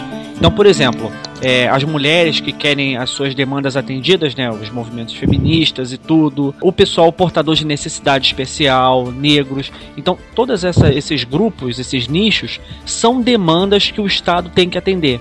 E é claro que a, a arte não fica imune a isso. A arte se pronuncia, posiciona em relação a, a, a essas questões, né? Esse eu acho que é o grande mérito dessas animações novas, né? É, Frozen, Procurando Dory, Valente também, que é uma animação que eu gostei muito. E eles estão assim mostrando que essas demandas têm espaço. Elas têm que ter o espaço delas atendidos, né? E aí trabalhar isso com um público majoritáriamente infantil, né? Acho isso muito positivo, realmente. Esse Valente é um filme realmente que me chamou a atenção por justamente, né, cara? Fantástico. Tem aquela fantástico. princesa que vive no castelo lá com os pais, rei e rainha, e que, cara, ela não se dobra aos dogmas, aos padrões da vida de uma princesa, né, cara? Ela é aquela princesa que quer aprender a tirar arco e flecha, aquela princesa que quer ser aventureira, que não quer se casar com um dote, né, cara? Não, e, e, e esteticamente também, visualmente falando, ela quebra paradigmas também. Primeiro porque, assim, ela, ela já não é aquela coisa loura, branquinha e tal. Ela tem aquele cabelo ruivo, né? Isso. Ruivo e cacheado, né, cara? Uma beleza diferente, né, cara? Diferente. Eu, eu achei muito bacana essa coisa, né? Ah, da chapinha e tal, tem que ter cabelo liso e tal, aquela coisa. E, e ela, e assim, foi bem trabalhada a questão do, do cabelo, né? Eu achei bacana pra caralho. Mas engraçado, esse, esse Valente é um filme que, tipo, eu gosto mais do que ele representa do que do filme em si. Porque quando eu vi o filme, eu falei, putz, eu gostei da mensagem, mas faltou um tchuk no filme. Faltou um, não sei, um, um vilão propriamente dito. Isso que eu fiquei sentindo no filme, que não tinha muito um antagonismo, sabe? Você fala, faltou alguma coisinha aí? Sim, é, ficou muito naquela lição de moral da mãe aprender também, né? A não viver somente naquele tipo de vida de dentro do reino, de a, obrigar a princesa a querer se casar, a se portar como uma dama, né? Uhum. Ficou muito nessa e realmente acabou não tendo um antagonista forte assim, né? Como uhum. é bem característico nas animações. Foi um aprendizado que eles tiveram antes, que a Pixar já teve de, de, de ver na Disney antes e, e retratou de uma forma diferente, que é o Mulan, né, cara? Que também trouxe um pouco disso e foi mais antigo, né? O Mulan é de noventa e oito, que trouxe a, a Mulan... É... entrando na guerra, lutando, como que ela queria ser lá um guerreiro em vez de ser a, a mulher da casa que ficava cuidando dos meninos e tudo. Então eu acho que a Valente foi uma tentativa um pouco diferente da Pixar, mas que, na minha opinião, convenceu mais do que o Mulan. Não, eu acho que Mulan é muito mais impactante, sei lá, eu acho que Mulan é muito eu, eu mais... Eu acho o filme do Mulan melhor, que nem você falou que faltou um tchan no, no Valente, mas eu acho que a ideia do, do Valente, eu acho que essa questão de feminismo, de trazer que a mulher conseguiu espaço, que a mulher ela pode ser o que ela quiser e não só aquilo que foi determinado, eu acho que ele tem um pouco de superior do que o Mulan. Porque o Mulan tinha aquela ideia que ela queria ser um guerreiro, mas a, a, a Valente, ela tem essa ideia tipo assim, ah, eu sou independente, eu quero ser o que eu quiser. Não é, a Valente, ela tem muito aquela coisa assim, do vencer a si mesma. Ela tá a todo momento ali tentando vencer a si mesma, né? E, enquanto que a Mulan, ela tem um antagonista bem, bem caracterizado. Abordagens diferentes, porque tipo, como se fala, o Valente é vencer a si mesma. Eu acho que o Mulan é tipo provar pros outros, tipo, porque a Mulan ela já tá tão certa do que ela tá fazendo que tipo, ela vai é, e foda-se, é. entendeu? Vou fazer essa parada aqui. Então tipo, não sei se um é superior ao outro, eu acho que são questões diferentes. Os mesmos criadores de Mulan são os caras que fizeram Lilo Stitch, que também fala muito sobre isso, né? Sobre uma família que é tipo a irmã mais velha que cuida da irmãzinha menor. São, são dois filmes muito bons assim que tocam na, na questão, né? Do feminismo e tudo mais, da mulher tentando se posicionar perante uma sociedade, né? Apesar disso, são filmes que esse feminismo são abordados de forma diferente, né? O Raul falou, na Mulan ela queria mais provar para os outros a sua volta. E como o Bruno falou também, na Valente, ela estava querendo provar a si mesma que conseguiria fazer aquilo, né? E também temos o Frozen, que também não deixa de flertar com o lance do feminismo, né? De a mulher se posicionar, de se, se autoaceitar, ser independente. Mas também aborda de uma forma diferente, né? O legal do Frozen é que cada uma da, da, da, das princesas tem, essa, tem esse impacto, né? Essa diferença. Enquanto a, a Elsa, Elsa quer mais se autoconhecer, ela quer ser mais dependente, a Anna já espera o príncipe encantado, o homem que vai amar ela. Então acho que tem essa questão também. Que eles mostraram um pouquinho de cada um do, do, do, das realidades. É, a Anna é a personagem que vai passar pelo aprendizado ainda, né? Ela vai aprender a situação, enquanto a Elsa já mostra uma pessoa já, né, com a cabeça já mais feita com relação a isso. Não, é engraçado, esse negócio do Frozen, tipo, eu não acho que ela tem que aprender, porque, tipo, tanto que no final do filme ela se apaixona pelo cara que também ela conheceu há pouquíssimo tempo, que é o menininho lá das renas, que eu esqueci o nome. Eu acho que a, a mensagem do Frozen acho que é mais legal que, tipo assim, você pode ser o que você quiser, sabe? Não fique, você não tem que ser isso ou ser aquilo, não tem, tipo, o certo ou o errado. Tipo, o certo é a menina que não se apaixona e não se casa ou a que se casa. É, tipo, faz o que você quiser, sabe? Só não faz merda. Eu acho que essa é a parada. Não, só, só toma cuidado, sabe? Não, não casa com um cara, tipo, no primeiro dia, sei lá, só no terceiro encontro, talvez, pra ter uma certeza. Ah. Tipo... Ratunda Matata.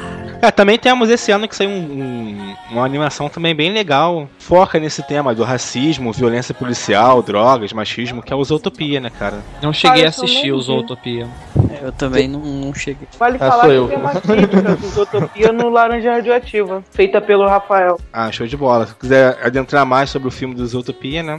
Que é um filme que realmente, né, que a trama, né, dentro de uma cidade de animais, que é uma coelha que sonha se tornar uma policial numa sociedade conservadora e preconceituosa, né? Que toca diretamente em vários problemas atuais, né? Principalmente levando em consideração aqueles...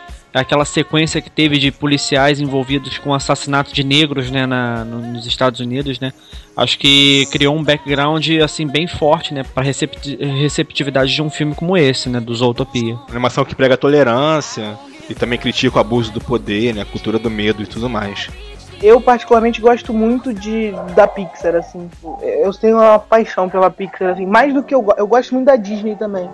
Mas mais do que a Disney, eu gosto da Pixar. Toy Story, é, Ratatouille, cara, acho Ratatouille sensacional, assim, até hoje eu ainda, eu ainda acredito que tem um rato por aí que, que cozinha, tá ligado? Eu vou encontrar esse rato.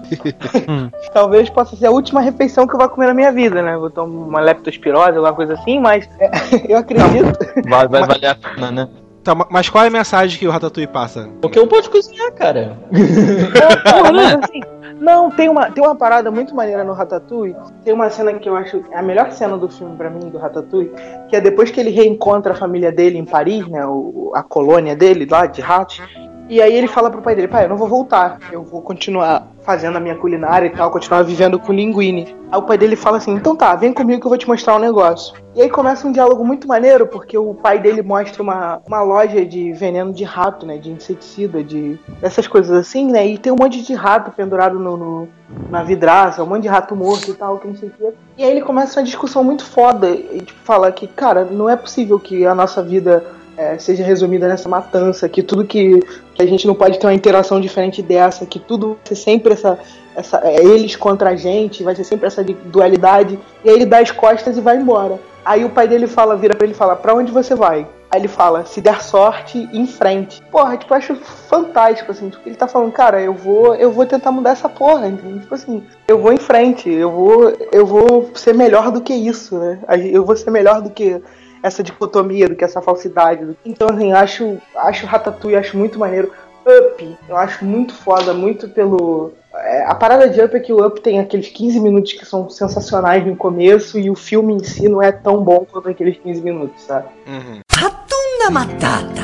Dessas animações mais novas, você citou do WALL-E, eu, eu acho o WALL-E sensacional porque ele traz, assim, várias e várias mensagens pra gente refletir. E lição de moral mesmo. Pra começar, é, é um pensamento pra gente ver o que, que a gente tá fazendo, né? Que a gente, cada vez mais a gente tá destruindo o planeta. E o, pra quem não conhece o filme, ele começa uma conta na história do WALL-E, né? Que é aquele robôzinho lixeiro que tá ali pra, só pra pegar a sucata, mas não tem nenhum, a humanidade já não tá lá, porque a humanidade destruiu o planeta. Então já, já, já começa já com, com um tapa na cara pra gente pensar bem sobre é, o que, que a gente tá pensando do planeta e tudo, essa questão de meio ambiente. O WALL-E em si, ele é um robô diferente de todos os outros, porque acaba que ele tem uma inteligência artificial ali por trás dele, ele não é só programado por aquilo, então pode ser que às vezes a gente tenha uma crença, alguma coisa de ser aquilo, igual a, a Pixar e a Disney fazem, sempre tem que ser aquilo que você foi programado para ser, mas você, você pode ser diferente, você pode fazer diferença.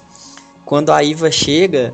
Eu acho que é uma outra coisa também que pode passar com mensagem, que é aquele novo, aquela questão nova, ele nunca tinha visto outra coisa. E quando a Iva chega, ele acaba é, meio que se apaixonando por ela e ele entra na aventura dela. E aquilo é, pode representar alguma coisa de novo que aparece na sua vida, um trabalho novo, é, um novo desafio que às vezes a gente fica com medo, mas quando a gente, se a gente tiver interesse, a gente pode encarar aquilo com uns olhos muito bons. E no final também, eu acho que o, a, a a questão também de saúde, é, que quando é, os humanos estão lá na nave lá, tem aquela tecnologia, tem um mal tecnológico também, às vezes a tecnologia pode fazer mal, então tem, assim, tem várias mensagens, e a questão da saúde que eles nem andavam, então quando eles voltam para a Terra e descobrem que dá para viver nela, depois de tanto tempo fora, é, os primeiros passos ali do, do, do humano pode representar também os, aquilo que você sai do comodismo, né? Que você tá saindo do seu comodismo, você tá aprendendo ali, mas é, no final ali, quando vai descendo os créditos, vai mostrando eles andando e construindo as coisas, eu, eu, eu sou apaixonado com esse filme, cara.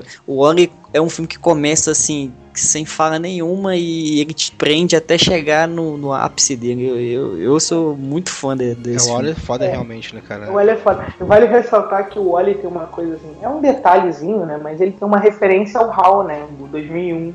O vilão do WALL-E, o vilão do WALL-E é um computador muito parecido com o HAL, né, com aquela coisa do, do não, computador e, que controla tudo. Isso. E aquela coisa também do, das primeiras cenas do filme serem sem fala, lembra também um bocado dois mil e um, Odisseia no Espaço. Mas só que você fica acordado ainda, né, cara, no WALL-E. Ah.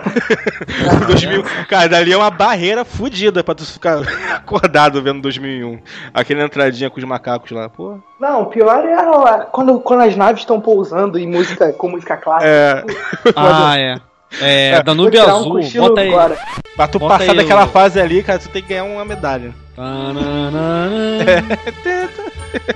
Mas realmente, o WALL-E faz essas... toca nesses temas, né, da destruição da Terra, a dependência da tecnologia, né, cara, individualismo, né. Tanto é que os humanos abandonam a Terra que eles próprios destruíram, né, cara, que é uma crítica mais latente do que essa hoje em dia, né. It's the final countdown.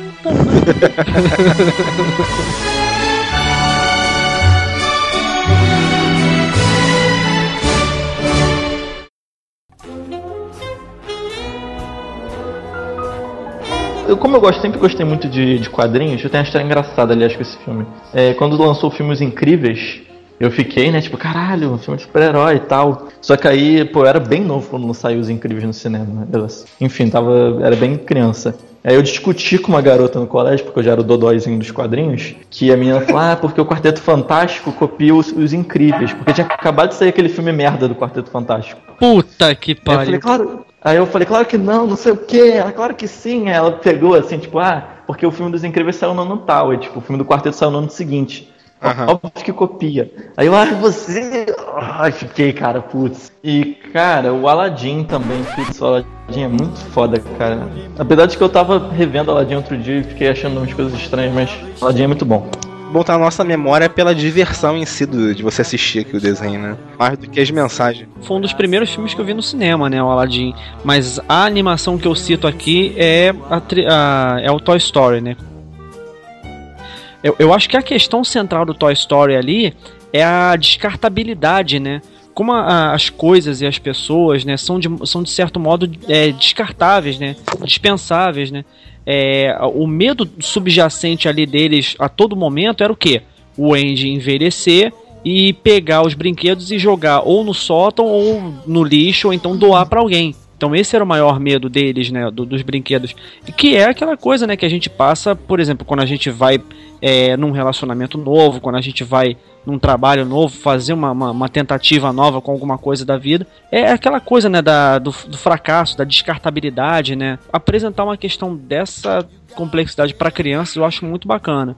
Sem contar que, assim, o modo como a história é contada é foda pra caralho, né? Quem nunca imaginou um brinquedo ganhando vida, né? Quem nunca imaginou um, um brinquedo animado, assim? Realmente, é foda. Eu acho que, assim... depois, de, depois que assistiu Toy Story não ficava fechando a porta do quarto e olhando, assim, pra ver se os bonecos começavam a se mexer? Quem... Pois é, um, cara. Quem não... Um que eu acho que eu tenho que citar, que é muito... Putz, que eu me identificava muito, era o Vida de Inseto. É assim... Caralho, Por também eu curtia bastante. Um que eu porque... me identificava muito era Vida de Inseto. Tipo, caralho, cara. Então, por quê? Me dá um abraço. Eu me identifico. Eu me identificava com o Flick, que o Flick, o que que ele era? Ele era o indesejável, entendeu? É, ele era todo atrapalhado, fazia merda, tipo, ele era inteligente, só que ele não sabia se expressar, entendeu? E eu, um cara de boas intenções e tal, eu era assim quando era novo, aí eu, a humanidade não corrompeu, eu virei isso. A própria sociedade reprimia ele, cara. Eu falo isso porque eu trabalhava numa software house lá e agora tô trabalhando em uma empresa que não é. Então, tipo assim, às vezes eu quero trazer uma inovação e não tem como, velho. O pessoal lá não aceita, cara. E você se acaba se sentindo patinho feio, né, cara? É tipo quando você tem um plano de aula que você chega pra sua coordenadora e fala, putz, tem esse plano de aula aqui inovador, sinistro. A mulher, não, não, não. Faz a mesma coisa que a gente faz há vinte anos, que tá bom.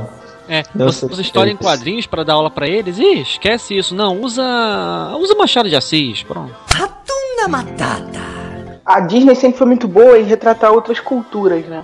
Quer dizer, muito boa não, mas ela sempre... Não, é...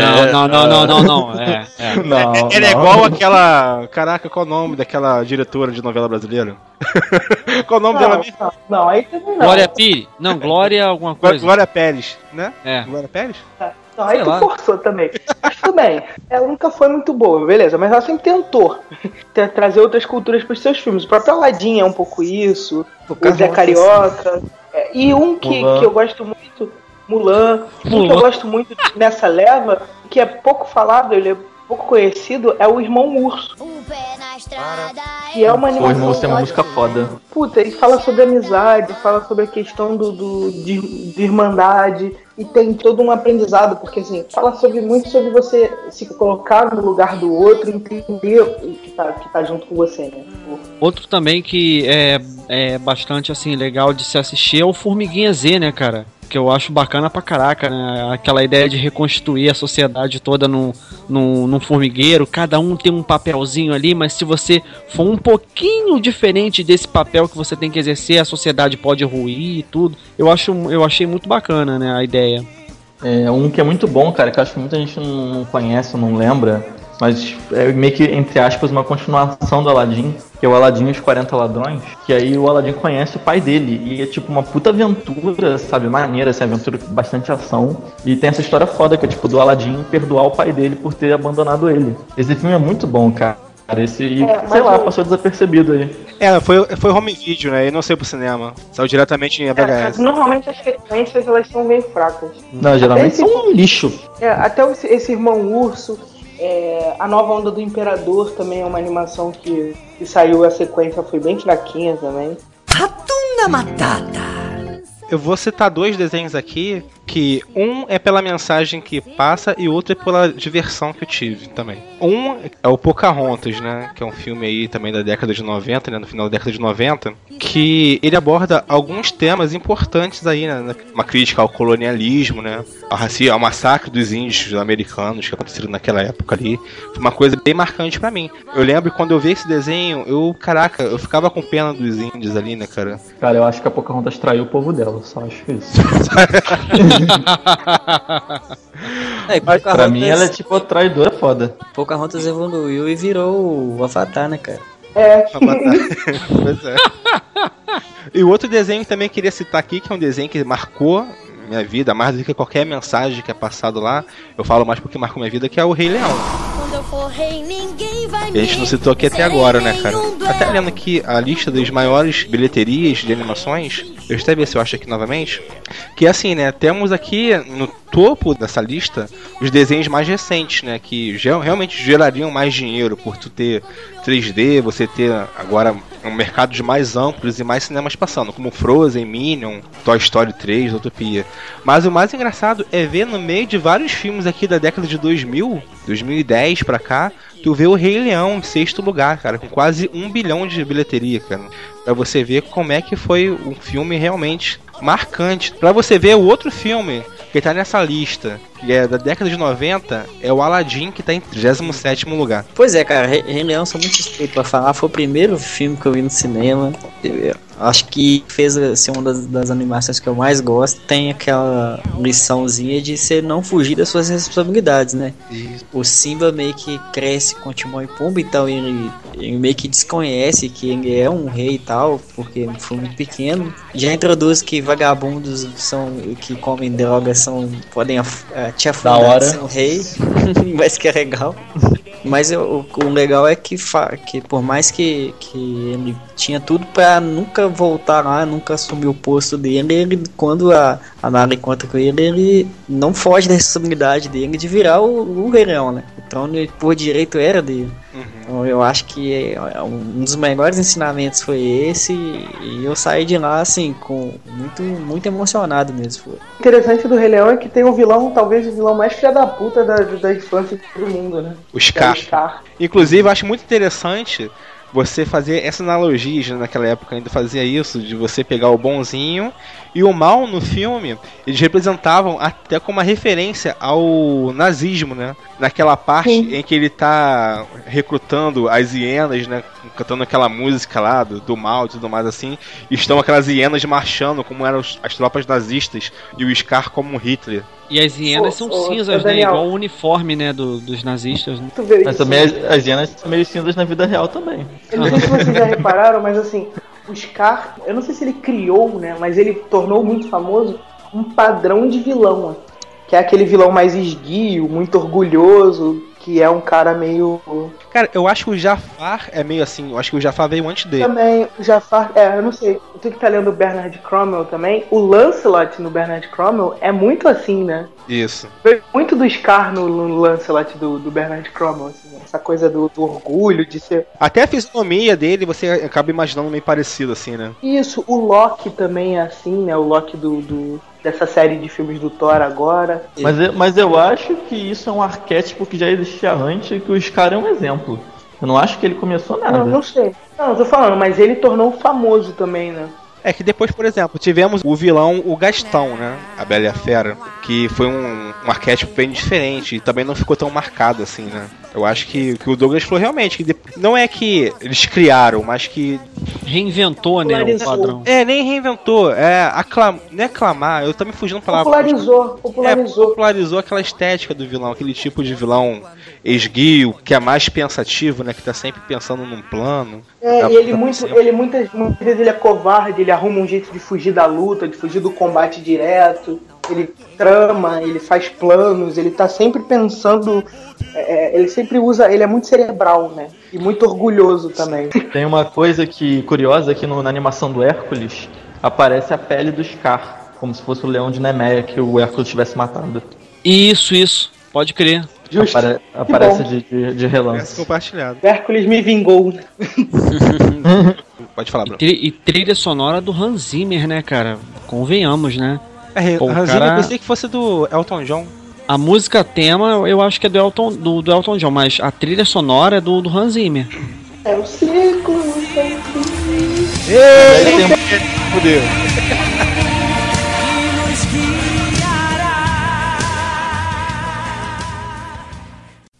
You had plenty money dezenove vinte e dois. É, as animações são muito famosas também, né, pelas mensagens subliminares, né, não só pelas mensagens é, morais e tudo, ou, mas pelas mensagens subliminares, né, você usar um recurso gráfico ali para dar uma, uma, uma escamoteada numa mensagem subliminar. O clássico é aquela do Rei Leão, né, na parte que ele deita na areia, E, e aí levanta uma onda de poeira assim, aí, e aí fica uma silhueta escrito sex, sex. Ah, isso é muito usado. Pra que tem?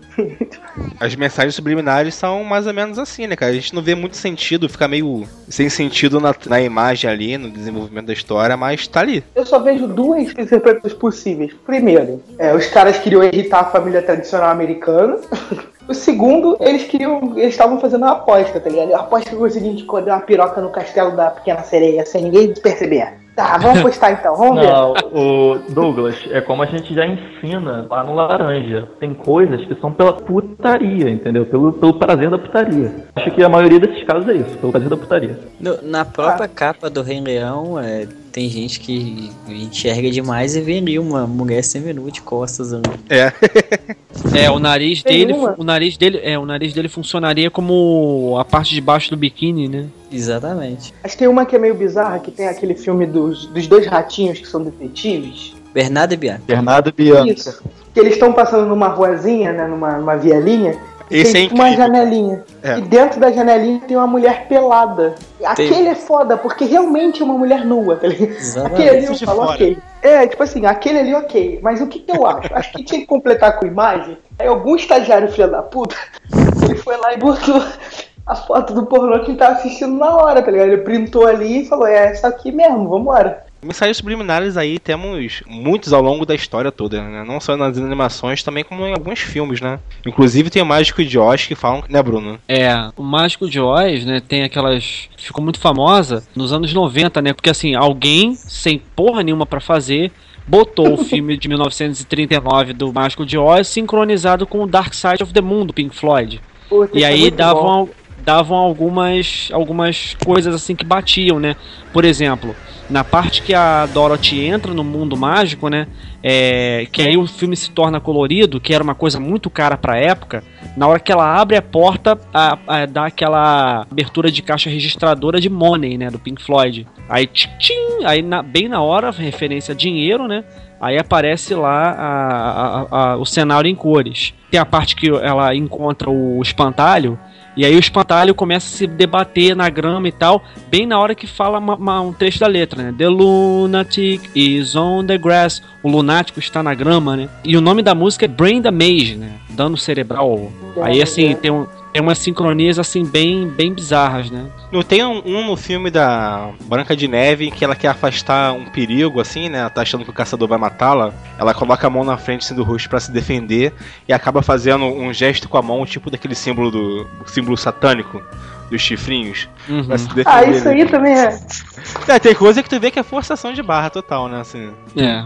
Tu vê... É, tipo, é igual o da Pequena Sereia, que tem uma torre, né, no castelo dela, que tem um formato fálico. Mas se eu for parar pra pensar, as torres de castelos, elas realmente têm formato fálico, cara. Assim, elas realmente são feitas pra parecer um falo. O mundo em si, né, cara, tudo tem formatos fálicos, né, por então, aí, assim, na sociedade. É, é muito legal, muito engraçado, assim, né, você, você vê essas coisas, assim, acho até interessante e tal. Eu não sei se a gente pode falar das easter eggs da Pixar aqui, porque isso sim, a Pixar coloca várias coisas dentro dos seus uhum. filmes que são de propósito, aí você entende, assim, por exemplo, a bola do, do Toy Story, ela aparece direto em vários filmes. A cento e treze, é... né, que é o, estu- o primeiro isso. estúdio, né, que foi... Não, o... o primeiro estúdio não, da classe onde eles estudavam na faculdade, os, os caras da, da Pix. Muitos, é, que, que tem uma faculdade famosa lá nos Estados Unidos, né, de, de animação, e muitos deles estudaram nessa classe, né, nessa... Tanto que, ela, é, tanto que esse número aparece em outros filmes que não são só da Pixar também. Cara, eu mandei uma imagem aí da mulher lá do Roger Rabbit. Uhum. Se... Parece com um desenho da vagina mesmo, cara. É. O que, que vocês acham? Vocês acham realmente que essas mensagens subliminares existem ou é apenas uma, uma conspiração, teoria da conspiração, essas coisas assim? Sinceramente, acho que até tem algumas coisas ali, mas é, é muito sem, algumas coisas são sem querer, algumas coisas... É, pode ser, como o Raul falou, pela putaria também. A mensagem subliminar, ela trabalha sempre com, com a sugestão. Ela sempre trabalha é, de modo a produzir uma autossugestão, né? Você é exposto tanto àquilo que aí acaba que o, que o seu inconsciente começa a sugerir aquilo que você absorveu, né? Por exemplo, botar assim no projetor, né, de cinema e tal, botar lá repetidas vezes, Coca-Cola, Coca-Cola. Aí você assiste e, ah, eu tô saindo aqui, mas tô com a vontade de pegar uma Coca-Cola. Aí você vai e ingere, né? Eu não é sei... Igual, fala, é igual fala o S B T, aí. o que, o que o S B T tá fazendo, né? Jequiti. É, Jequiti. Jequiti. No meio do nada aparece um frame lá com um Jequiti no meio. Pô, imagina se a gente tivesse ainda na época do V H S gravando esse tipo de coisa, né? Porra, você tá lá gravando um desenho maneiro, um filme maneiro, aí depois aparece Jequiti. Aí vai. Pois é. É escroto.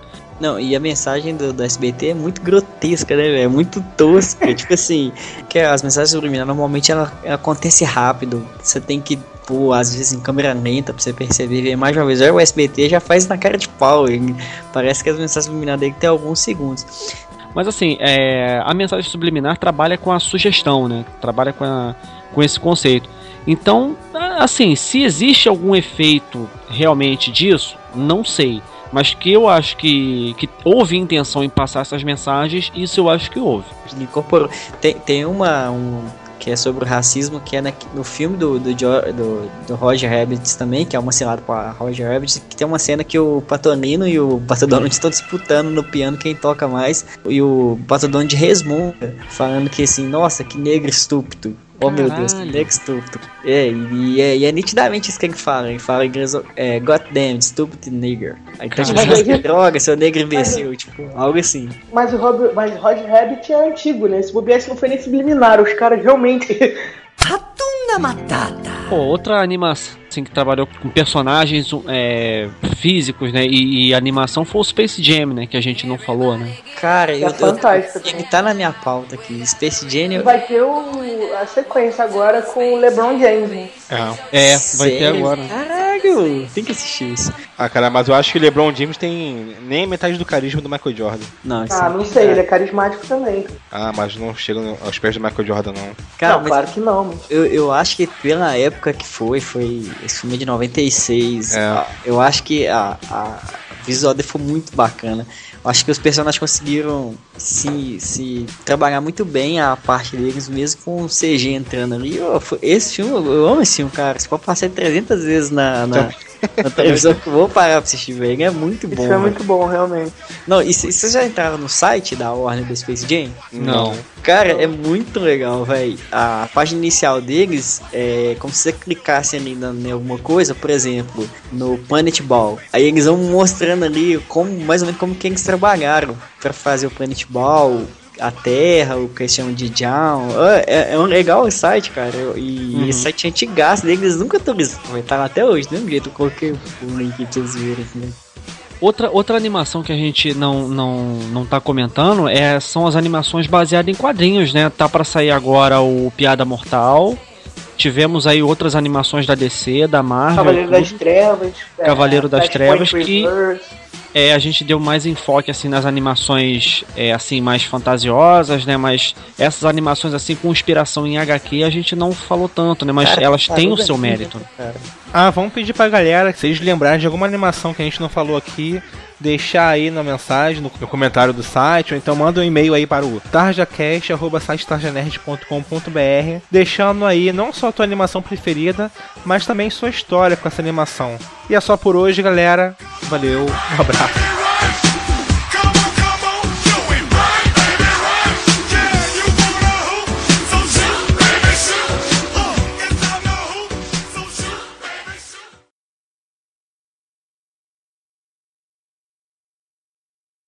E tem a música do Space Jam que é muito maneira. Come on, Slayer! Come on, Slayer!